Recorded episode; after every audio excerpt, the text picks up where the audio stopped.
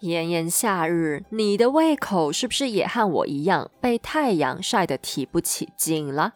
人活在世界上就是要好好吃饭，还是让辣太后创意辣酱来帮你开胃吧。谁说辣椒酱只有分很辣跟不太辣？辣太后选用在地纯天然食材，不含防腐剂和人工香料，采取自然发酵的方式释放不同滋味，结合台湾水果丰富的香气和酸甜口感，和西式大厨的手艺，让辣椒酱不只有辣，还能用浓郁的香气调和辣椒的刺激感，让食物尝起来更有层次。有了辣太后，让你不需要是慈禧太后，也能在家品尝千变万化的美味。讲究过生活不用麻烦，就让小小一瓶辣太后带给你点点滴滴鲜香厚辣的好滋味。Hello， 大家好，我是Hazel，欢迎来到《时间的女儿》，和我一起听八卦聊历史。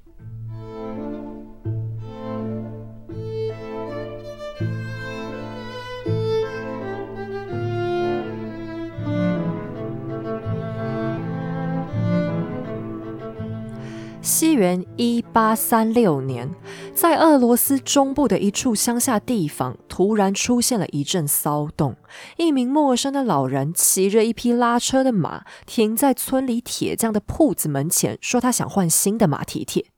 老人的外貌有点古怪，他是个男的，十分高大，身上的僧侣服有点破旧，还留着一把雪白的长胡子，头发则是掺杂了许多白色的淡金色。由于老人家看起来很眼生，铁匠便闲聊似的多问了几句，可无论他问什么，老人都答得含糊其辞，举手投足却贵气万千。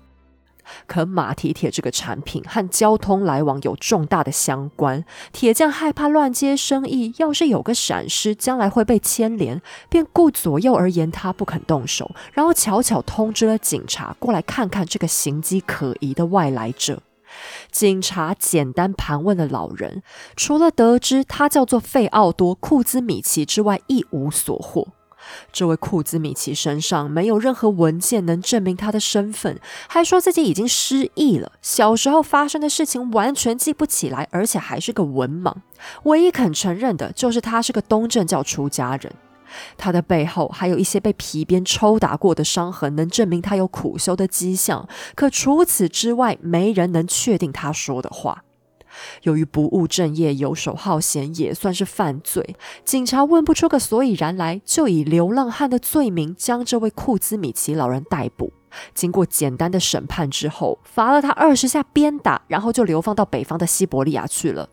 可库兹米奇不像其他犯人一样垂头丧气，欣然被打了一顿不说，途中还一直关心其他囚犯过得怎样。等到了西伯利亚，也一派祥和宁静的样子。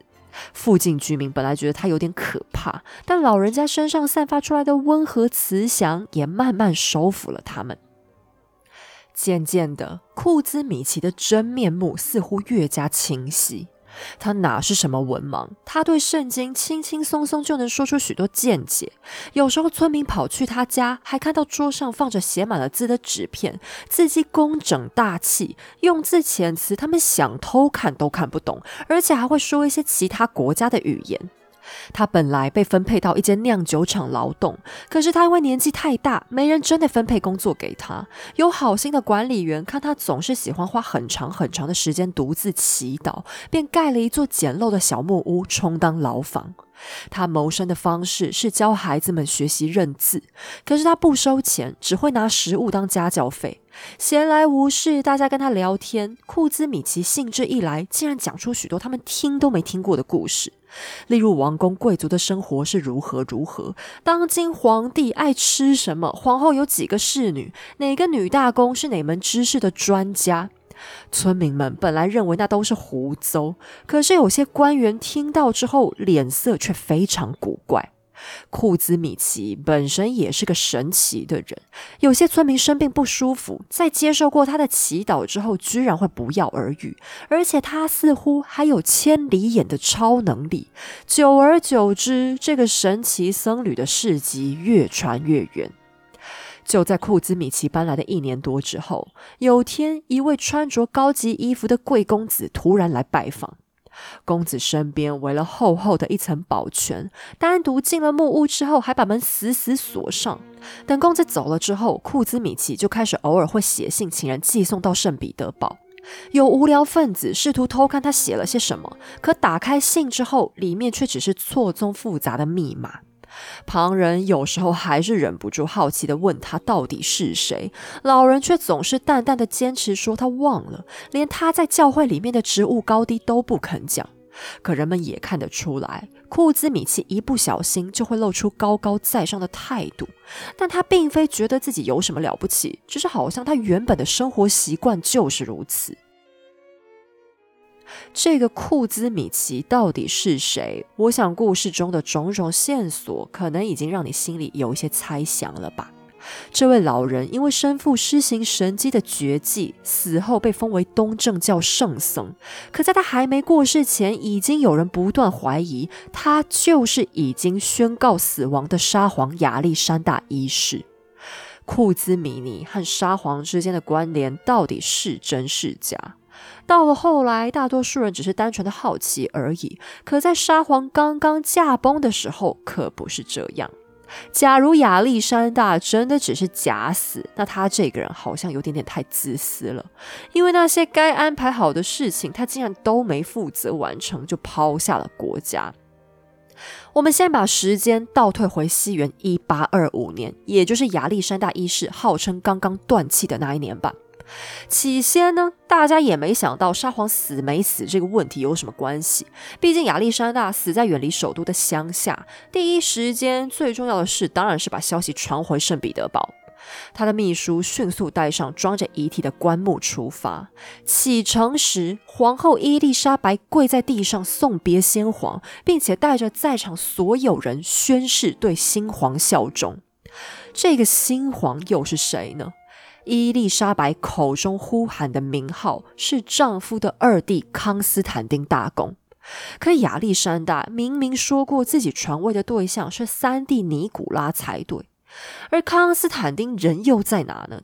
他在波兰的华沙当总督，和新婚妻子正过着甜蜜的爽日子呢。华沙离亚历山大的死亡地更近，比宫廷更早得到消息。康斯坦丁虽然早就非常确定自己绝不要做沙皇，可身边的人却兴高采烈的一直对他喊着陛下万岁，陛下万岁，惹得他揪住一名副官大吼：你疯了吗？你再说下去，你就要带着枷锁死去西伯利亚了。我们只有一个皇帝，那就是尼古拉。十九世纪资讯传递的速度很慢，当秘书终于紧急送信抵达圣彼得堡时，皇太后才刚收到前一封信里写着亚历山大健康好转，还正带着全家人在教堂里庆祝呢。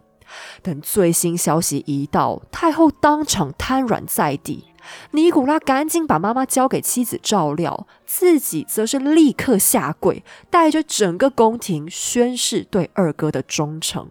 转过头去，他还一一检查，想看有没有谁不肯乖乖服从。等太后清醒了，他惊恐万状地斥责尼古拉：你到底在干嘛？你难道不知道你大哥早就写好你的继位诏书了吗？尼古拉只是摇了摇头，严肃地回答：您在说什么呢？我并不知道有这种东西存在，我只知道我们合法的君主只有一位，那就是康斯坦丁哥哥。尼古拉真的不知道吗？他当然知道，亚历山大、康斯坦丁和他早就在很久以前达成共识，将由他来继承。因为康斯坦丁忘不了父亲保罗一世惨死的血腥画面，坚持不肯继位。可这份决议知道的人太少，二哥现在人又不在，假如尼古拉突然宣告自己的主权，只怕宫里康斯坦丁的支持者当场就会暴动。就算现在他把继位诏书拿出来也太迟了，只怕大家都会以为那是伪造的假货，因为就连尼古拉自己也说不清楚大哥到底为什么不早点公开这么重要的事情。再加上嫂嫂伊丽莎白皇后高喊的那句康斯坦丁万岁，更加使群众深信不疑。这个皇帝尼古拉要当就得当的名正言顺，否则他和康斯坦丁之间必有一人会死。更要命的是，宫廷里现在支持康斯坦丁的人更多，甚至有人还公开宣扬，就算先皇留下遗诏指定别人，那也是不合法的。除了康斯坦丁，他们不愿意支持任何别人。为今之计，只有康斯坦丁亲自过来，亲自宣告放弃，亲自向弟弟宣誓效忠，才能和平落幕。于是尼古拉立刻写信到波兰，恳求二哥赶紧回家，把一连串该干的事情干完。接下来您想去哪就去哪，想干嘛就干嘛，我再也不会烦你。可奇葩的是，康斯坦丁不干，他只回了一封信给弟弟：我不做皇帝的决心不可动摇，我是死都不会回去的。如果事情不能按照我们已故皇兄的遗嘱进行，那我只会逃得更远更快。这下事情尴尬了，兄弟俩一个占了法律优势却不想当沙皇，另一个非常愿意做沙皇却得不到名分。为了解决问题，罗曼诺夫家族全体动员，写信想劝康斯坦丁回家。小弟米哈伊尔还亲自杀过去想把人带回来，却依然徒劳无功。你说康斯坦丁到底是何居心啊？该不会这个人口嫌体正直，其实心里想当皇帝想得要命吧？正好相反，康斯坦丁就是对权力的魔法太了解了。他深知宫里有些人支持自己只不过是为了结党营私，所以他回家之后，就算在额头上写的我不要当沙皇，只怕有些人照样会捂住他的脸大喊陛下万岁。他缩在波兰闭门不出，由于害怕有人假传圣旨，他甚至不肯公开宣布拒当沙皇。但他什么都不做的下场，反而更加惹得各方势力都在胡乱猜测。史上第一次，俄罗斯有长达十二天没有任何君主在位，那两个能当沙皇的人都在拼命喊对方才是沙皇。群龙无首之下，一股政治的暗流开始卷动了。拿破仑已死，亚历山大一世也已离开，可是这两个人大概做梦都想不到自己还在影响俄罗斯。在拿破仑战争期间，俄军跟着亚历山大到处打仗，他们亲眼看见了西欧的繁荣进步和自由风气，而且还注意到西欧早在几百年前就没有农奴了，贵族比起来更像农民的房东，而不是奴隶主。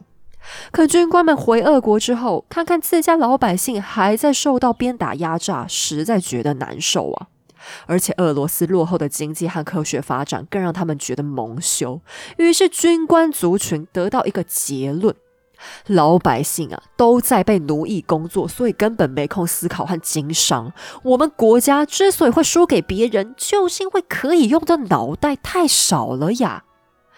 其实这个结论是正确的，就连亚历山大一世也曾经深深体会到农奴制对国家发展的阻碍。他不是不改革，而是因为俄罗斯立国的基础就是农奴制，短时间内他根本来不及改，每次他才刚提出来，贵族们就集体哇哇叫。但军官们又不想管，他们怀抱着解放社会的梦想，偷偷组成了秘密社团，打算用比较暴力的手段督促皇帝改革，向西方学习，制定宪法，给我投票，其余免谈。这个秘密社团叫做十二月党人协会，因为亚历山大一世他是十二月死的，就在皇位虚悬的时候，反叛者觉得时机来了，趁机暴动一波，成功率一定最大的嘛，所以才迅速组织了这个新团体。但他们的行动还是被情报单位查到了，所以一封十万火急的警告信被送到了圣彼得堡。尽管沙皇的名分未定，但现在家族的领导人就是尼古拉无误。他知道就算缺乏名分，自己现在也非得赶紧称皇不可，否则就不能调度保安部队供自己差遣。小弟米哈伊尔紧急从波兰赶回来，为康斯坦丁的弃权作证。尼古拉则是签署了登基宣言，让国会赶紧对他宣誓效忠。从此他就成为了俄罗斯皇帝尼古拉一世。接下来发生的事情，我个人觉得古怪得很。我们曾经介绍过很多很多的政变，但没有一次让我觉得逻辑是如此奇怪的。十二月党人想要改革，可是他们通过诉求的手段却是支持康斯坦丁反对尼古拉，我实在看不出这两者之间有什么关联呢、啊。但总之他们就是暴动了，十二月党人集结起来，拿着武器高喊康斯坦丁万岁，而且还占据了元老院当基地。得到消息的尼古拉相当抓马的当场站起来大吼，这是我一生当中无与伦比的时刻。然后他迅速安顿好老婆孩子，想亲自跑去呵斥叛军乖乖听话。这听起来有点傻，对吧？你就这么有把握一夫当关跑上场不会死吗？但反正呢，尼古拉就是这样一个人，他就是这样火烧屁股的跑去了。好在十二月党也实在不是一群聪明人，尼古拉在直奔元老院的半途已经和其中一队叛军面对面撞上，但威武的他也不害怕，厉声大吼了一句站住。幽默的是，十二月党人在起义之前居然没搞清楚尼古拉长什么样子，还以为他是个路边的卫兵向他问路。叛军此时和尼古拉的距离近到连开枪都绝不可能打不中的程度，可眼看他们傻乎乎不断高喊康斯坦丁万岁，也没有要为难自己的意思，尼古拉干脆好心的指了指元老院的方向，让他们赶过去会合。然后呢，新沙皇转身就安全的离开了。更好笑的是，尼古拉还注意到许多农民出身的叛军已经不再高喊康斯坦丁万岁，而是改喊宪法万岁。这原因并不是他们深刻的了解了宪法的重要性，原因是他们以为宪法 Constitution 是康斯坦丁 Constantine 老婆的名字，可能他们觉得喊完沙皇也该支持支持皇后的关系吧。这场叛乱史称十二月党人起义Decemberist Revolt， 它很快就结束了，前后加起来只有一天的时间。虽然情势危急，但尼古拉处理得当，调动了九千的兵马，迅速镇压了三千名叛军。和后续震撼历史的什么二月革命、十月革命比起来，这简直就是小菜一碟，但他们却带动了革命的大流行。此刻开始，罗曼诺夫王朝将要面临的人民反扑从此没有停歇。而皇室家庭虽然在此次暴动过程安然无恙，却因为受到了严重的惊吓，养成他们对革命风潮反射性暴力镇压的习惯，而非认真去思考背后的问题。好，但以后的事情以后再说嘛，我们先来看看那沙皇该怎么办。在军队宣誓效忠之后，一切终于尘埃落定了。康斯坦丁在波兰又躲了大半年，等弟弟确定要举办加冕典礼的时候，他才赶回来。为了表态支持，他还特别在典礼上担任尼古拉的助手。他才刚露面，群众就发出极度热烈的欢呼，因为这下大家才终于能确定从此不会再有皇位之争引发的纠纷了。但就在典礼上，最受欢迎的人不是康斯坦丁，也不是尼古拉，而是新任的皇储小亚历山大。我先预告一下，也就是此时此刻开始，俄罗斯皇室采用的名字开始出现严重菜奇亚化的情况。男孩们出了一大堆亚历山大、尼古拉和康斯坦丁，或者偷懒一点采用简化的阿列克谢 Alexei。 女孩们则是会出现很多很多的亚历山德拉和玛利亚。这个情况严重到他们自家人都受不了，每个孩子都取了个小名，可是到最后因为重复性实在太高，连小名都重复，所以接下来呢，我会尽量帮大家取一些比较能记住的代号。你现在就知道为什么西方国家在称呼上往往更倾向使用姓氏而不是名字了，因为他们和我们相反，姓氏反而会出现比名字更多的花样。好啦，那现在尼古拉一世的这个儿子呢，我们先叫他 Alex 好了。小 Alex 这时候年方八岁，有一双圆滚滚的蓝眼睛，肉嘟嘟的小脸蛋，让人见了忍不住就想偷捏一把。他被教得很好啊，在加冕典礼上，几千双眼睛的前面 ，Alex 一点也不紧张。他穿着军服，骑在一匹小马的背上，认真绷住自己可爱的脸，落落大方接受群众的欢呼。人民立刻爱上这个庄重体面的男孩，特别是经过了一连串混乱之后，大家格外珍惜这个聪明健康的孩子。但 Alex 究竟又是个怎样的小孩呢？我们不如先停下来看看这一代的罗曼诺夫是怎样的家庭吧。尼古拉一世当然是全家人的核心，他又高又帅又不苟言笑，一站出来威风凛凛的身姿好比自带 S P A 来，最大的特征就是讲话超大声。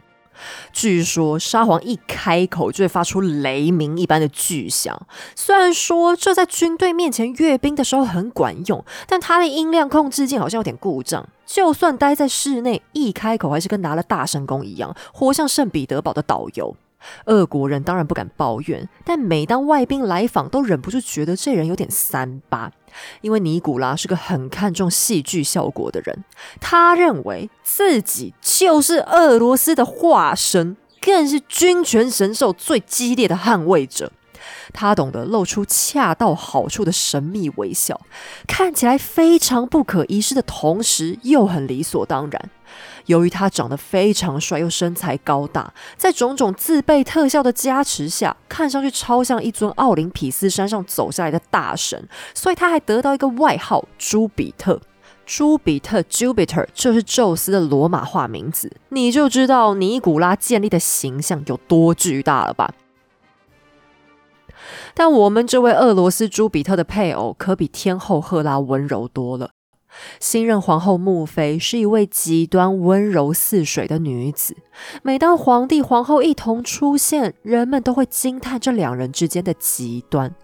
穆菲的身材高挑纤长，浑身散发出一股柔弱苍白的美，她几乎从不发脾气，而且对丈夫永远抱着深刻的仰慕和顺从。尼古拉也一样用尽全力的爱着妻子。每当帝后二人望向彼此，旁边的人都要被他们的温柔默契给融化了。许多人误以为穆菲只是个肤浅傻气又为夫命是从的女子，实际上她只是过于深爱丈夫，所以不太喜欢提出相左的意见而已。她平常好像只是个爱跳舞又喜欢豪华珠宝的傻贵妇，但私底下其实她热爱阅读，还很会看人。尽管穆菲因为身体不太健康，衰老的速度比寻常女性更快，但她的优雅和庄重还是迅速征服了宫廷。尼古拉也一直都深深爱着她。有次尼古拉跑到国外参加晚宴，有位春心荡漾的贵妇挑逗般的对她说：您知道您是俄国第一美男子吗？尼古拉却只是无情的回答：不好意思哦，这件事只跟温布有关。在尼古拉公开继承皇位的几个小时前，他首先记得的任务是走进他们夫妻的私人住所，在穆菲面前跪下来称她为皇后，然后等安排好妻儿的安全，他才愿意去处理叛军的问题。有一回圣彼得堡的东宫失火，沙皇放着艺术品和珠宝不管，只要求消防队员优先抢救他和老婆的情书。在公开场合，穆菲也能配合丈夫的需要扮演一个威严的沙后，但工作结束以后，尼古拉会屏退左右，温柔地抱着她坐在膝盖上，夫妻二人也只有在这样安安静静的时刻才最感到幸福。健康美满的婚姻必定能带来健康的家庭关系。接下来我们就看看这对有情人的孩子们吧。到尼古拉这一代，罗曼诺夫终于出现一个非常正常的家庭，夫妻和睦，父母慈祥，皇后妈妈每天都会陪孩子玩游戏猜字谜，皇帝爸爸则是喜欢带头唱歌。尼古拉因为小时候饱受冷落，等自己当上爸爸，就觉得给孩子再多的爱都不够。他曾经对自己的姐姐说过，家庭生活的幸福对他而言比什么征服都更珍贵。他的孩子们成为罗曼诺夫家族有史以来身心最健全的一群。长子 Alex 固然很重要，不过皇帝内心最疼爱的却是下一个出生的长女玛利亚大公。沙皇变成一个女儿奴，长公主做什么她都拗不过，但女儿成年之后亲自选中喜欢的丈夫，结果因为对方身份不够高贵，尼古拉怕女儿过不好，不但准备了极为丰厚的嫁妆，还规定女婿结婚之后不准把女儿带到夫家生活，一定要待在娘家舒舒服服的过日子。沙皇很宠爱女儿们，反正女大公没有皇位要继承嘛，所以爸妈也只想要他们快快乐乐的。比起来，儿子就要辛苦一点了。尼古拉最在乎的当然还是皇储 Alex， 这不只是一个情感问题，更是国家级的议题。尼古拉自己是个雷厉风行、说一不二的人，他过度的严肃常常在政治上造成太僵硬的结果。他经常被认为是一个太保守的君主，因为他是由母亲玛利亚太后养大的，而玛利亚的性格古板守旧又爱好繁文缛节，这一点也严重影响了新任沙皇的政策。他的统治就是不断强迫别人屈服的过程，然后不断宣扬皇室的气派。可是十九世纪的欧洲，所有民族的自由意识都在崛起，像他这样不讲道理、只耍威风的作风肯定会遭到很大的障碍。有趣的是，俄国朱比特虽然无法克制自己，却非常注意不能让儿子也长出相同的毛病，所以在培育接班人的时候，他规划出了一套非常恰到好处的系统。首先，我们先来了解一下 Alex 这个孩子是怎样的性格。他的大名叫做亚历山大，是为了纪念他的大伯亚历山大一世。实际上，他的性格也真的和大伯非常相似，既温和又细腻，有时候又带了一点情绪化。尼古拉让妻子穆菲教育孩子道德，可是因为穆菲太感性，所以 Alex 也被养成一个特别温柔的孩子，有事没事经常哭。皇室孩子们都会被要求每天写日记，作为君主，这确实是很重要的工作。打从叶卡捷琳娜大帝开始，罗曼诺夫皇室成员的书信和日记就成为后世历史记录最重要的参考资料之一。有一次 Alex 就在日记本上写着，今天三月三十号我写得太烂了，所以没来由的就哭了。崇尚军国主义的朱比特对儿子的眼泪特别头痛，别人哭一哭就算了，可是在俄国当君主，一天到晚落泪可怎生是好呀？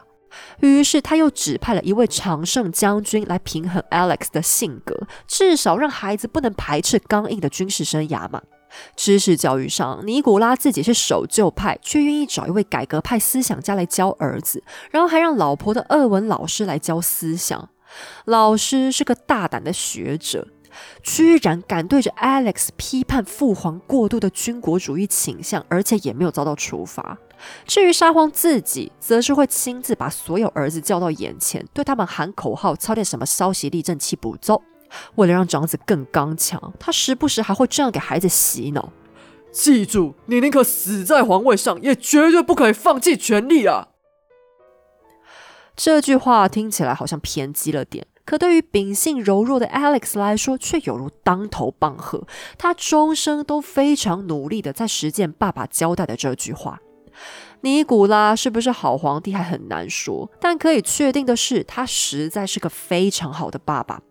Alex 被培养成俄国有史以来教育最接近完美的接班人，而优秀的皇储带来的是臣民发自内心的稳定感。尼古拉光靠养儿子就值得被历史大大的记一笔了。说起来，皇太子教育成功的诀窍是什么呢？那就是一切都恰到好处的调和了吧。不能太温和平淡，也不能太尖锐刺激。这不只对小 Alex 来说最完美，对你的味觉也一样。辣太后创意辣酱是来自美国的创办人 Danner， 因为爱上台湾这块土地，也爱上了台湾盛产的水果和香料，再结合自己热爱下厨的好手艺，精心调制出的辣椒酱。不只强调纯天然，辣太后还追求低卡、无油、无负担的美味，让健康的食物也能像重获新生一般变成美食。想到辣椒酱，你能想到的搭配会是什么呢？是粽子、水饺、关东煮，还是火锅、炸物、萝卜糕？辣太后能搭的比你想的要更多。滴在沙拉里，搭配舒肥鸡胸肉和水煮蔬菜拌一拌。别担心，一整瓶不到一百卡的超低热量，让乏味又无聊的健康食品也能好吃一波。想减肥也不必痛苦地抵抗美食诱惑，拒绝让嘴馋阻挠你的瘦身大计。辣太后特别推出百香芥末辣酱和凤梨味噌辣酱，采用南投埔里的超肥美百香果，还有台湾最出名的金钻凤梨，酸甜香辣一气呵成，把好食材的风味发扬光大，也让你的餐桌千变万化。端午节快要来啦，你家的冰箱是不是也准备塞满婆婆妈妈阿嬷阿姨送来的吃也吃不完粽子山，想到就有种油腻感爬上脑门啦？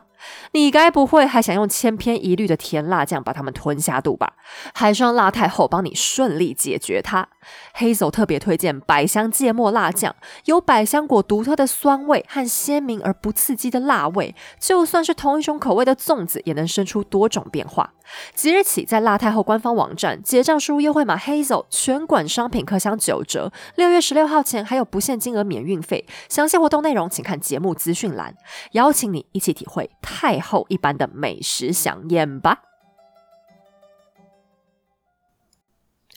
好，我们接下来回到故事里。除了对长子谆谆教诲，尼古拉对其他儿子也很重视。他总共呢其实有四个儿子，他们都叫做什么名字呢？猜猜看。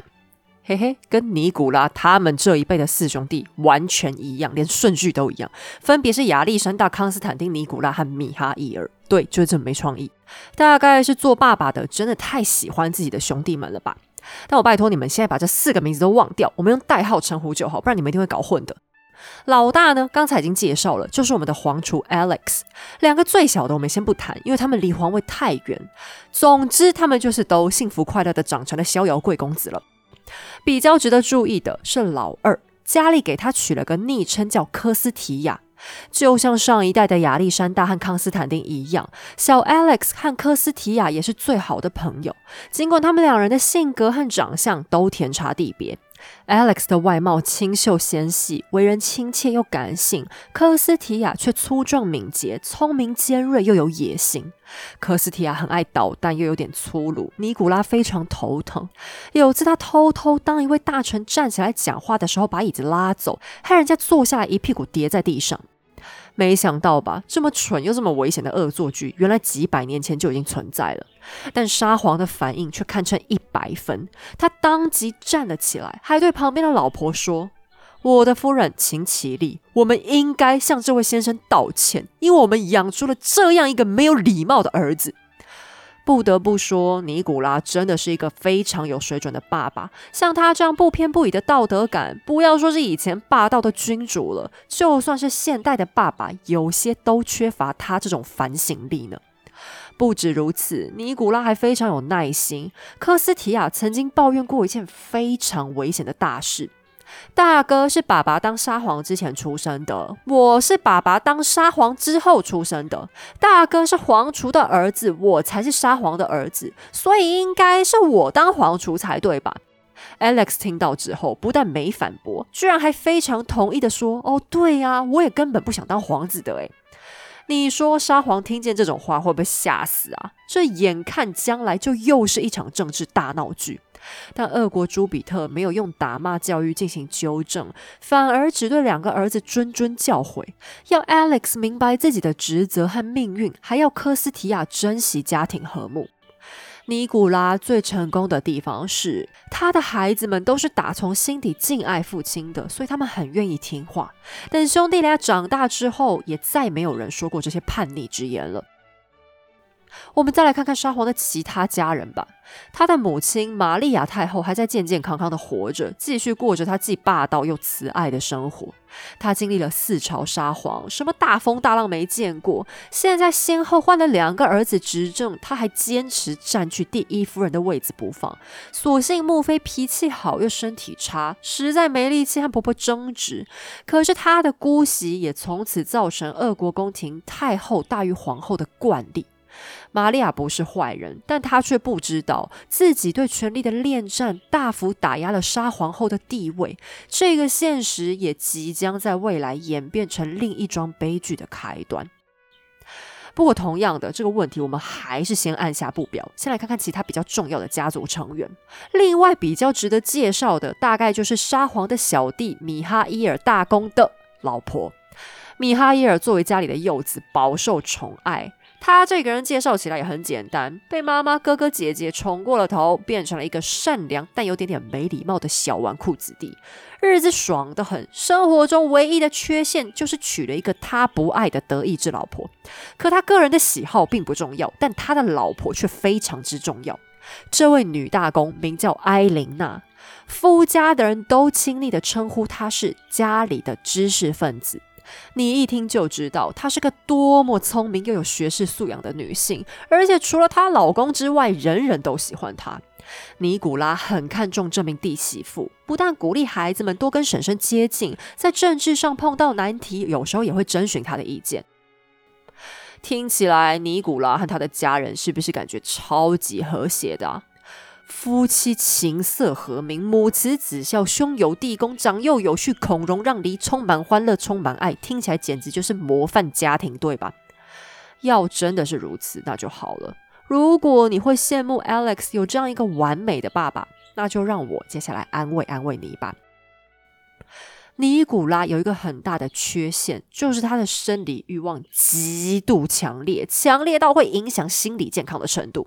他非常的爱慕菲没错，可是慕菲经常怀孕，就算在没怀孕的日子里，他身体也不大好，所以尼古拉实在很担心自己会不小心把老婆弄坏。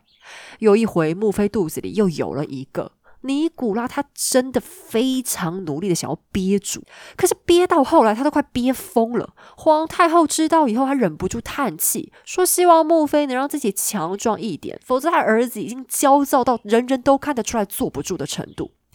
尼古拉毕竟也是个普通男人，所以最后事情的发展方向也很简单。他怀抱着对老婆深刻的爱与关怀与尊重，跑去了别的女人的床上。好，我这边也要先停下来一下、哦、因为我怕我会被广大妇女同胞打死。我并没有要说老婆怀孕或身体差，男人就可以出去偷吃哦。那是因为以前的医生都不太允许孕妇发生性行为，而且以前的男人也没有很多那些辅助性的产品可以帮助发泄嘛，比方说一些小影片什么的。然后重点呢，是人家尼古拉是沙皇呢，你一般男人跟他比个屁啊，等你当上皇帝再来拿这个理由外遇好了。要解决沙皇的生理需求并不难，原因是他实在长得太帅，多的是女人贴过来，而且贵族少女们也长期被灌输沙皇的伟大。例如有一名被选中的姑娘居然说，我觉得皇帝就是神，我见到他当场膝盖都已经软了。软就软呗，反正你也不必站着，等一下就去床上展开工作啦。大多时候尼古拉都不会宠幸一个女人很久，所以慕菲对此也不太放在心上。她知道丈夫养着一大群后宫，个个争奇斗艳，不过这样一来反而谁都很难抓住她的心。然而在一个叫瓦莲卡的女孩出现以后，却真的开始造成了一些伤害。慕菲平常很喜欢跳舞，所以尼古拉常常会在宫里办舞会，瓦莲卡就是在其中一次现身的。瓦莲卡的祖上也有人做过沙皇的情妇，可现在他家道中落，一贫如洗，所以他蹭进舞会主要是想看看能不能找工作混口饭吃。由于他长得非常美又很会讲笑话，慕菲一见就非常喜欢，把她收做自己的侍女。瓦莲卡工作很认真，不但对皇后恭恭敬敬，还会负责陪伴几位女大公，看上去她非常守本分，非常懂礼貌，跟沙皇最频繁的互动也只有吃饭的时候会讲些黄色笑话，把尼古拉逗得呵呵大笑。有人试探性的询问沙皇的女儿，瓦莲卡小姐，这样的行为您不觉得好像太暧昧了吗？结果女大公竟非常不以为然的说，哎，瓦莲卡她既纯洁又幽默，只是讲讲笑话而已，你们的脑袋能不能别那么肮脏？我爸那么爱我妈，怎么可能跟别的女人搞七年三呢、啊？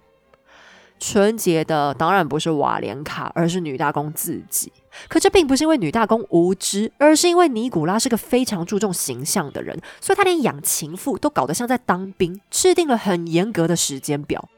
他每天早上九点固定会去拜访瓦莲卡，出来之后就会回皇后身边当个好老公，下午一点半再固定去一次。由于一切行程都安排的严丝合缝，导致沙皇的孩子们居然对爸爸的外遇浑然不觉。而瓦莲卡之所以会成为那个定下来的情妇，除了美貌之外，还是因为她非常非常的低调。她的存在好像就是专门为了让尼古拉泄欲一般。她安静又守本分，完全没有一般皇家情妇耀武扬威的恶劣态度，甚至她连生下了孩子都为了不要造成皇室丑闻，狠心送走给别人抚养。如果尼古拉偶尔想试试看别的女人，他也不吵不闹，他就这样用自己的一生奉献给俄罗斯的朱比特。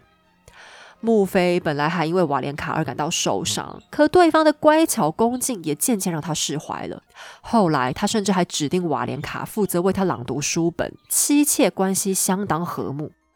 其实这也是因为穆菲她知道自己的身体早就承受不住丈夫激烈的恩宠，与其让别的女人占有丈夫，还不如让给善良体贴的瓦莲卡呢。穆菲罹患了许多疾病，在十二月党人起义的过程中，巨大的压力已经诱发了她脸部抽搐的毛病，后来还严重到无法克制的摇头晃脑。她有心脏问题，时不时就会发作，她越来越瘦，又导致种种问题更加恶化。尼古拉非常非常的担心，有次医生强烈建议皇后必须去到乡下休养几个月，结果皇帝居然哭着吵着要医生把老婆还他。但穆菲实在已经到了非休养不可的地步，沙皇之后勉强放人，但两人才没分开多久，他还是硬从繁重的公务里抽身，跑去黏在老婆旁边待了好几天。但就算他心里只有老婆一个，也不耽误他的肉体继续忙碌。这一趟旅行，他居然还是带着瓦莲卡一起，我也真不知道穆菲到底是该哭还是该笑啊。沙皇强烈的欲望同样遗传到儿子身上， Alex 年纪轻轻就开始跟妈妈妹妹的女官们打情骂俏，而且他跟爸爸一样帅，所以走到哪都能吸到自投罗网的妹子们。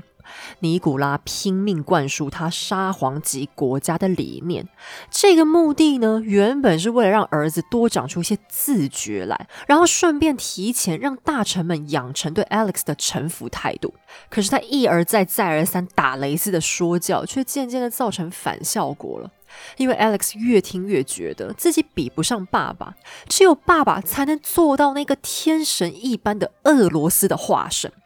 逃避之下，比起治国，他宁可关注女人。十四岁他就跟一名女官躲在花园里面好好见了一番世面。沙皇知道儿子破处的消息以后，很担心会养出一个沉迷欲海的花花公子，于是他就决定使出他小时候老师对他用过的老办法，也把 Alex 带到性病医院去参观梅毒病人了。可是 Alex 本来就缺乏爸爸强大的自制力，所以这招不管用，他继续寻花问柳。等到十九岁的时候，他又宣称找到了真爱，也就是妈妈身边一个籍籍无名的侍女。尼古拉原本还以为这不过是少男怀春，觉得有点好笑，可是等 Alex 有天突然宣称他想娶那个女孩的时候，他就再也笑不出来了。穆菲叹着气，表示他儿子根本一天到晚都在爱上别人，迟早害死自己。尼古拉不敢冒险啊，干脆把儿子送出国，去欧洲搞搞外交，长长见识，顺便分个心。但所谓知子莫若母，穆菲还真的讲中了。 Alex 马上就把他那个所谓的前未婚妻忘个精光，跑到德意志的黑森地区，爱上了一位公爵的女儿。可是这位小姐的身世不大清白，疑似是爸爸被戴绿帽的私生女，而且生父还好像是个卑微的马车夫。这下尼古拉又只好把儿子赶离德意志。可接下来 Alex 到了英国，同样的戏码又再发生，这一次他竟然爱上了芳龄二十岁的维多利亚女王。这下子尼古拉和穆菲都吓坏了，因为据说女王好像也对长很帅的 Alex 有点意思。英国女王和俄国皇储，要是这两个年轻人真的吵着要结婚，如此压倒性的强强联手，非得引发世界大战不可。一封八百里加急的书信立刻从圣彼得堡送到伦敦，把俄国皇储叫回欧陆。尼古拉现在也只能对儿子妥协。唉，算了算了，我看你还是回黑森吧。对俄罗斯来说，现在他们宁可娶个私生女，也绝对不敢笑想英国女王的呀。但皇储的爱情闹剧还没完，他前脚才跟维多利亚泪汪汪的离别，后脚就成功把到黑森公主，把人带回家。爸妈已经接受了这个女孩没错，可 Alex 真的很像一条狗，任何一根放在他眼前的肉骨头他都想啃，所以他才踏入圣彼得堡，就又回头追着前女友团团转了。这下尼古拉勃然大怒，气到威胁把儿子废位，还强迫他立刻要迎娶黑森公主。公主当然也照例得到一个东正教名字，但因为这名字实在太菜奇啊，所以接下来我们就先叫她为 Mary 好了。在外人眼中看来， Mary 的娘家只不过是个绿豆大的小地方，能嫁给 Alex 简直是祖坟冒青烟，上辈子烧高香。但 Mary 的苦也只有她自己知道，因为 Alex 对她的感情从头到尾就只是少不更事的迷恋。这就好比所谓妻不如妾，妾不如偷，偷不如偷不着。现在 Alex 把 Mary 弄到手，反而没兴趣了。黄厨三天两头的出轨，而且他不像爸爸一样丝毫懒得遮掩偷情的恶行，搞得新婚的 Mary 压力过大，整张脸都起了红红的疹子，只能用面纱遮掩。Mary 人生当中最重要的任务只剩下生孩子，她一生再生，生不停，整个宫廷都尊重她，同情她，但作为一个女人，谁要稀罕别人的同情呢？尼古拉虽然很维护儿媳妇，但他也控制不了儿子的小头，所以除了虚幻的太子妃荣耀， Mary 也只能守着孩子度日，偶尔得到丈夫出于礼貌的关心而已。不过说了这么多，尼古拉这个人真的是一个好皇帝吗？坦白说，恐怕历史学家们应该会集体举起一个大叉叉的牌子吧。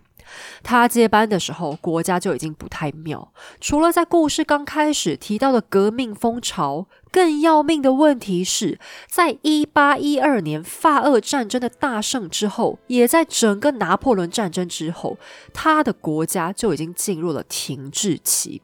这其中最主要的原因之一，必须归咎到亚历山大一世沉迷于神秘主义，每天搞一些假鬼假怪的屁事，不肯好好办公。另外也是因为战争耗损过度，经济回温又太慢，还有欧洲列强刻意打压的缘故。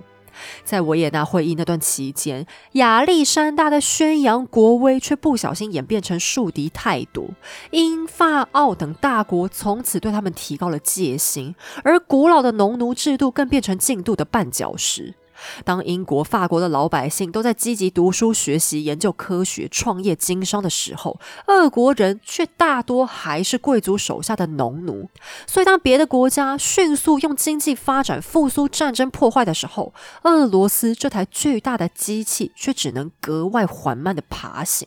他们的公务员全都是米虫，每天除了写写公文，就是干坐着等时间到自动升迁加薪。军队的装备和武器更是从一八一二年后就没怎么更新。沙皇有天心血来潮，打算多关心关心士兵的待遇，可他的战争大臣却只回了一句：军队哦，军队不需要任何改变呢。尼古拉登基时，面对的就是这样风雨飘摇的俄罗斯，一切都处于紧绷的恐怖平衡，人民蠢蠢欲动，君主想要和平统治，就只能用力镇压，可是他越压，下面的反动一定越厉害。在十二月党人起义之后，尼古拉狠狠处决掉一批起事者，想威吓群众。但死刑犯们丝毫不畏惧地站上绞刑架，当处死的号令响起，绞架上的绳子居然应声断了，死刑犯的腿当场集体骨折。可他们非但没哀嚎，还大肆嘲笑这个国家连死刑都干不好。这批人最后当然还是死透了，然而他们的遗言也确实呈现了俄罗斯的困境，这就是一个散漫打混的国家。尼古拉倒是不打混，可他一个人也很难对抗上下一片都在混的政府。他试过要彻底废除农奴制，作为一个好基督徒，他认为农奴制就是万恶又危险的存在。可是他很快又发现，改革比不改革带来的麻烦更大。简单来说，问题很麻烦很危险，可是解决的过程带来的危险又比问题本身更危险。他做也是错，不做也是错，重重压力把他搞得神经紧绷，开始变成一个性格乖戾、爱折磨人的君主。他大搞文字狱，还喜欢玩心理折磨那一套。俄罗斯的大文豪杜斯妥也夫斯基就曾经因为写小说得罪沙皇，被判处了死刑。他和其他犯人一起走到刑场，枪支都已经对准了他的脑门，行刑官员甚至已经大喊了瞄准，正当他都已经颤抖着准备受死的那一秒，撤销的处刑指令却突然来临。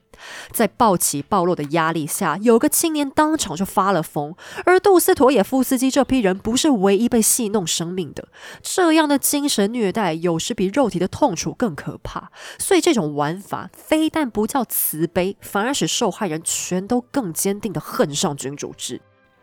更糟糕的是，尼古拉的心智还活在一八一二年俄罗斯战胜拿破仑的荣光之中。他开口闭口就向军队大吼：“别忘了一八一二年！”什么一八一二年啊？先生，您登基那年就已经是一八二五年的醒醒好吗？朱比特大人就这样一直活在过去，导致他也开始干一些很有复古风的傻事。这个事情呢是这样的，这件事很大很重要，请容我慢慢道来。故事呢必须要回到当年叶卡捷琳娜大帝打败了鄂图曼帝国，取得了耶路撒冷的主导权。东正教僧侣因此入主圣城，这是一件非常有标志性的胜利哦，因为东正教徒同样认为死前去朝圣是攸关灵魂的大事，所以他们就死死守着耶路撒冷不肯放，然后任何其他像天主教和伊斯兰教徒，他们通通都不想让他们接触到耶路撒冷的一些核心的单位。不甘心的穆斯林当然跳脚，时常造成纠纷。到了尼古拉的时代，双方居然在圣母教堂展开了一场八加九对决，最后造成了四十名僧侣死亡。这个圣母教堂呢，就是传说中埋葬了耶稣的所在地，而且也是他被钉上十字架的地点。你说一群出家人集体在这么神圣的地方打架打到死人，是不是有够无厘头的？可一年之后，又发生了第二件八加九烂事。以前的法国国王曾经送了一颗银色的星星给圣诞教堂，镶在大理石地板上。就有一天这星星被偷了，穆斯林就怪说：“哦，都是你们东正教徒啊，管理不力呢，这样才遭了贼啊！”两边再次一言不合大打出手。而圣诞教堂又是哪里呢？就是围绕在伯利恒耶稣出生的那个马槽地点盖出来的教堂，所以才要镶一颗星星嘛，这就是伯利恒之星的意思。也就是说，耶稣死了，你们要去打扰，现在连他出生地都没放过。那法国人看这吵成一团，就说：“好啦，不然我们就再补一颗送过去就行了吧？我们也希望圣城里面可以就是漂漂亮亮的、啊，就荣耀上帝嘛。”谁知道这下尼古拉不开心了，他用那雷鸣般的嗓子表示：“你说换就换哦，老子偏偏不要给你换啦！”要知道，土耳其跟俄罗斯本来就是世仇，尼古拉这下就开始拿这个星星的问题大做文章，决定要对穆斯林发动圣战。就西朗哦，都十九世纪还在那边圣战，不知道的人以为我现在讲的是九世纪的十字军东征嘞。那发动了如此八加九的战争，所以最后打赢了没？本来赢了，这句话的意思也就是说，最后还是输了。但尼古拉不是输给土耳其，而是输给了欧洲列强。因为其实十九世纪开始的西方战争已经越来越有现代的雏形，那就是只要有人动手，很快就会演变成打群架的状态。各国政府开始意识到，战争会造成的问题是联动性的，国与国之间的外交关系也是联动性的。为了让大家更简单的理解这个问题，我们还是稍微翻开地图吧。你们在 Google 输入地中海三个字就可以了。因为如果俄罗斯成功打败了土耳其，你可以看得出来，他们就能够占领一大条地中海的沿岸。这个地方已经是近到足够让西欧国家感到害怕的距离了，而首先紧张起来的就是英国跟法国。在这个时代，英国的大老板我刚才已经提到过，就是维多利亚女王。女王曾经见过尼古拉一面，而且印象非常差。她觉得这个俄罗斯大叔太严肃又太抓马，而且尼古拉一直想要对他展现自己坚定的意志，而具体的方法呢，就是讲话愈来愈大声。可他越大声，大家就觉得这个人越可疑。维多利亚更是认为这个活体大声公的行为很压迫。年轻的女王后来做出了一个非常精准的结论：沙皇他很真诚也很严苛，可是他既不文明，好像也不是很聪明。而法国这时候的主政者又是谁呢？此时回国的波旁家族再度倒台，然后波拿巴家族再次上台，死了一个拿破仑，现在还出了第二个，那就是拿破仑三世。但这个小拿同学的出现又狠狠刺激了尼古拉一番，因为这代表法国又推翻一次君主制，拥抱了共和制。小拿呢倒是还算讲理，他本来看状况不对，还想当个和事佬，就提出了很优厚的条件给各个国家，希望说嗯，俄国你们拿到比较好的条件，那我们大家都各退一步嘛，沙皇您是不是能冷静点，不要急着打仗呢？谁知尼古拉这个人非得大发飙，坚持给土耳其一个好看。好看个鬼啊！他把西欧国家逼得狗急跳墙，集结在一起，英国、法国、奥地利全去给土耳其撑腰了。于是从西元一八五三年，俄国主动骚扰土耳其开始，局势逐渐演变成克里米亚战争 （Crimean War）。特别要注意一下哦，十九世纪的这一场呢，通常大家才会叫它克里米亚战争。近年普廷在克里米亚搞的那些战争啊，官方上更普遍的名称是克里米亚危机 （Crimean Crisis） 或者是俄罗斯并吞克里米亚。你看历史是不是跟《甄嬛传》马拉松一样，根本持续一直在重播？假如我们去掉现在发生中的俄乌战争，以往曾经出现过的克里米亚问题，在我们节目里到此为止至少已经来过四次了。几百年来无解的地缘政治问题还是无解。那么十九世纪的这一场又到底是谁对谁错呢？老实说我还真讲不出来。以俄罗斯的立场来说，虽然他们没有非得出兵不可，可是毕竟他们在耶路撒冷的权利是白纸黑字写下来的，被土耳其侵犯之后生气，你能怪他吗？我们必须理解这是人家的信仰，谁的神被侵犯之后不会让人生气呢？可是以英法澳三国来说，地中海被抢，自己的国家安全要是被威胁，他们出个兵，难道你又能怪他吗？而这场克里米亚战争的结果呢？俄罗斯当然输了，因为这就是一场中世纪骑士精神和启蒙科学发展的对决，科技和逻辑理所当然地击溃了朱比特虚幻的意志力，而且还赢得毫无悬念，俄罗斯简直没有一点点能不输的迹象。高大威武的天神突然变得像个孩子，他曾经的梦有多辉煌，现在的惊慌就有多凄凉。他雷鸣般的大嗓门不见了，实际上他甚至开始不太爱说话了。他吃不下睡不着，还一连好几天躲在皇后穆菲的房间，全身上下只穿了条短裤，来回踱步不停。他以前最讨厌儿子流泪，自己现在却常常哭，生活中唯一的安慰就是每天亲自喂可爱的小孙女吃饭。他一向健健康康的，但精神的萎靡却影响到身体。人们原本都以为苍白瘦弱的穆菲皇后肯定会先丈夫一步离世，但谁也想不到穆菲撑了下来，尼古拉却在一次感冒开始之后迅速恶化成肺炎，眼看就要不行了。临终前，尼古拉请求家人们的原谅，特别是儿子 Alex， 因为一切的灾难都将由这个倒霉的男孩来面对。在克里米亚战争当中，俄军几乎全盘皆输，严重的程度甚至到了他担心会亡国的地步。老皇帝自称一切的失败都是由他而起，指责自己太笨、太爱打仗、太看不清现实，多年来执政当中所做的一切都像是徒劳无功。他接着感谢了所有陪伴照顾过自己的人，宫廷中人现在都知道，他们敬爱的沙皇好像已经踏上了离开的路，纷纷流下了眼泪。而将一生都奉献给君主的皇家情妇瓦莲卡彻底失了神，只能在走廊上疯狂地来回走动，嘴里喃喃念着没有意义的语句。她不是害怕失去权势或金钱，因为她渴求的、得到的从来不是这些，可她又怎么敢闯进房间去，当着皇后的面最后一次握住心爱的人的手呢？在最后时刻，天使般的穆菲皇后展现了真正的慈悲与宽容。她看见了瓦莲卡深深的绝望，便提醒尼古拉，是不是能最后再见见这个女孩？尼古拉愧疚地拒绝了。他觉得自己辜负了国家，辜负了妻子，同样对不起可怜的情妇。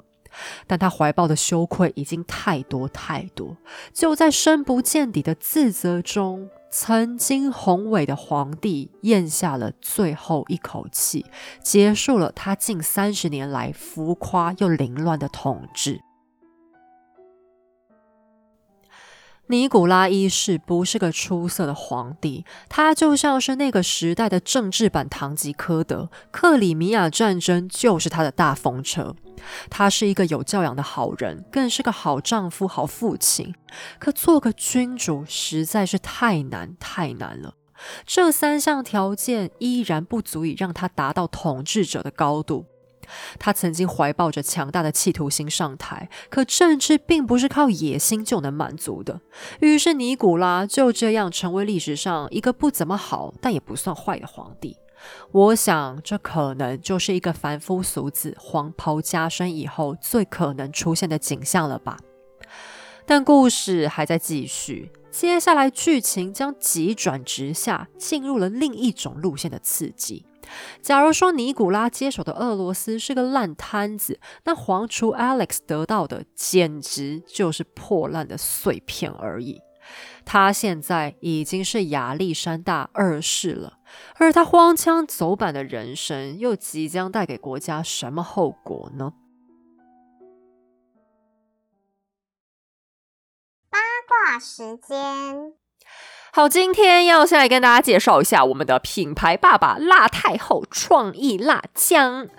欸、我第一次遇见他们、啊、是一个非常巧的场合，那是去年、啊、我们不是在台北有办一场见面的 live 活动，就是出外人他们的活动嘛。然后那天天气我还记得真的非常非常非常之热，应该有个三十好几度吧，而且还非常闷。因为那天我们一讲完好像讲到一半吧，就开始下一个毛毛雨，所以在开讲之前呢、啊，他那天气就烂到一个爆，我感觉当时那身上真的都浮着好像一层水，就很想洗澡。那再加上我就很紧张嘛，所以我上台之前什么也吃不下。神队友就很怕我会在台上饿到发昏。哎、欸，这不是开玩笑，因为我真的是那一种血糖只要太低会真的觉得头很晕的人，所以他就急着想要找东西给我吃。可是会场附近就是也只有一些炸物在卖啊，天气就很热，我看到那炸物就觉得更腻，更不想吃。但他也只能端一盒，一直想要逼我吞下去。结果后来现场工作人员看到就说：“哎、欸，我跟你讲。”你沾沾看他旁边那个辣酱还蛮好吃，那个辣酱很有名。我当场听完还想说，哎、欸，我等一下就要上台分享你们家的活动，结果你叫我吃辣的。可是因为神队友啊，就一直要逼我吃，我就试了一下，结果最后那盒炸鸡块居然就这样真的被我吃完了，而且喉咙也没有觉得很不舒服。因为辣太后啊，他们那个辣椒酱真的不是只有辣，它有很多调和出来的口味，而且很香。所以我后来真的就配那百香果口味的蘸酱，把那一整盒都吃掉。那现在夏天嘛，我觉得跟他们挺有缘的。辣太后他们自己最推荐大家的就有两个口味，一个是刚才有介绍过的凤梨味噌，另外一个就是我很喜欢的那个百香芥末。我是本来就很爱吃百香果的人啦，所以他们拿百香果出来做这个辣酱，我也特别感兴趣。老实说我自己觉得它蛮辣的啦，因为我不是那种很能吃辣的，所以我第一口吃下去的时候是有觉得说哇塞，这好像有点太辣。可是它吃了几口之后，你反而会觉得它那个辣度是蛮刚好的，因为他们家的辣椒不是那一种吃下去会让你觉得舌头肿起来就辣到会痛那样，它单纯是会停留在舌头上很开胃的那种辣。那我最常拿来沾的东西呢，其实就是锅贴。因为神队友他就很爱吃锅贴、水饺什么那类的面食，就是常我们不知道吃什么晚餐的时候就会拿那个来吃。可是我本人又对连锁品牌的那一种锅贴、水饺是不太爱的，可是搭配这个百香芥末我真的觉得好吃很多，就顺利解决我们夫妻为了晚餐要吃什么这个问题争执不已的情况。那神队友他就比较喜欢凤梨味噌的那个口味，因为他就是个凤梨控哦，然后刚好凤梨这款辣度也比较轻一点。那神队友平常是几乎没在吃辣的东西，所以这款刚好也比较适合他。他最近只要吃炸物什么的都超爱配的。不过我觉得辣太后他们最神奇的地方应该是他们的热量超级低，而且还主打低钠。通常我们的概念都会觉得说诶，调味品不是都很肥吗？可是他们真的很适合拿来配健康食品，因为它这样一整瓶下来还不到一百卡，所以像减肥的人也完全不用担心说好像吃一点酱汁什么下去就很罪大恶极。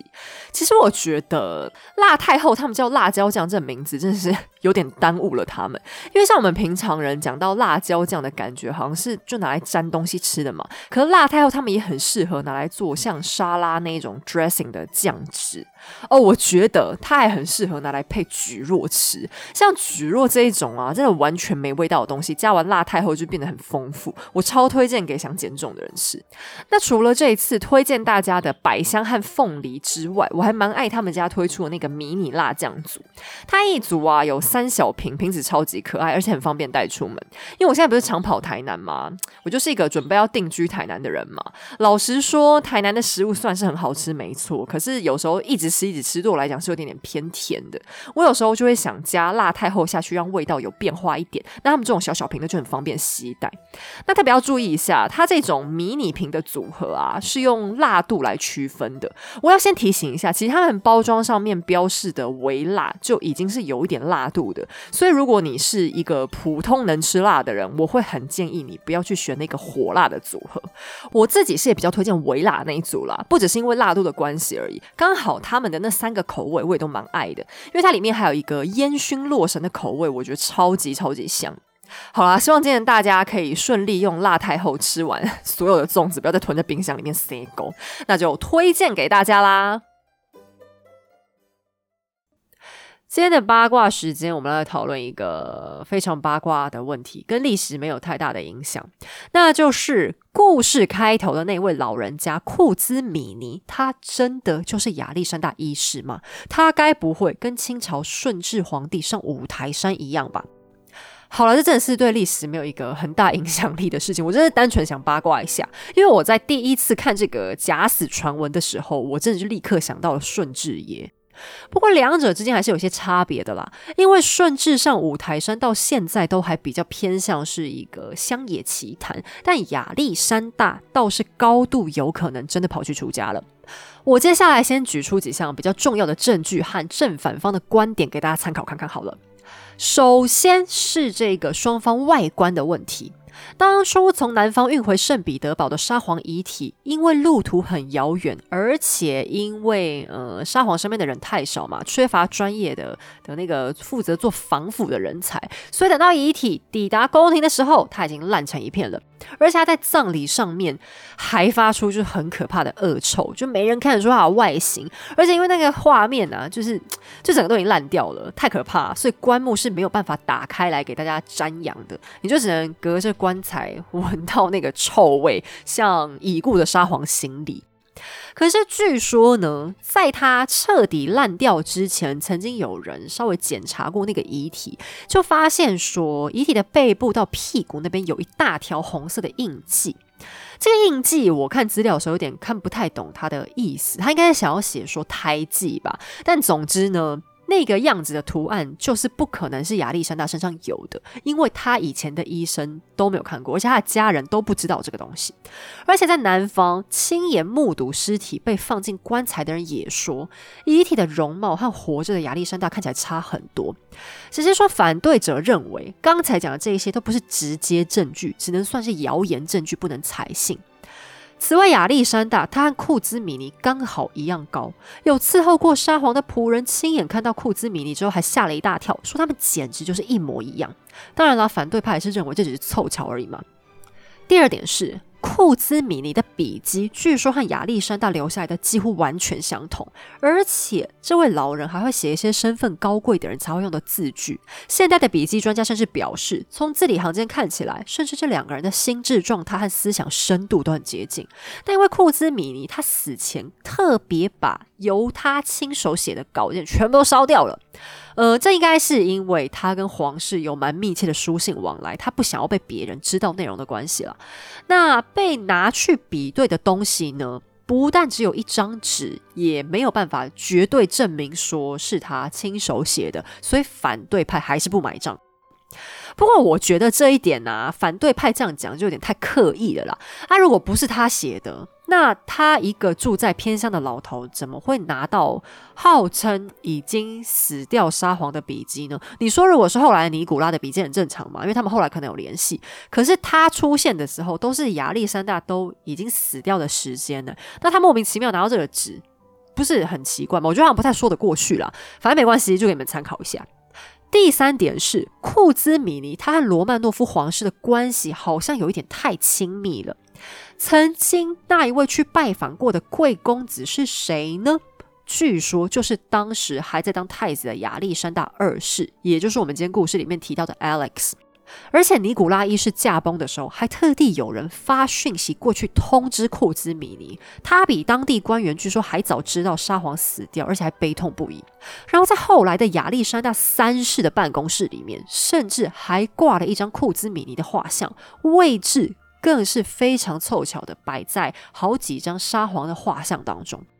当然反对派这方面的论点也很简单，因为罗曼诺夫皇室向来都蛮喜欢秘密找一些僧侣来做他们的家族精神导师，而且他们又非常的崇尚疯僧，就是看起来疯疯癫癫穿着破旧的那种得道高僧，像后来的拉斯普琴就是这样的人，所以、呃、反对派也觉得说库兹米尼好像很符合这一点。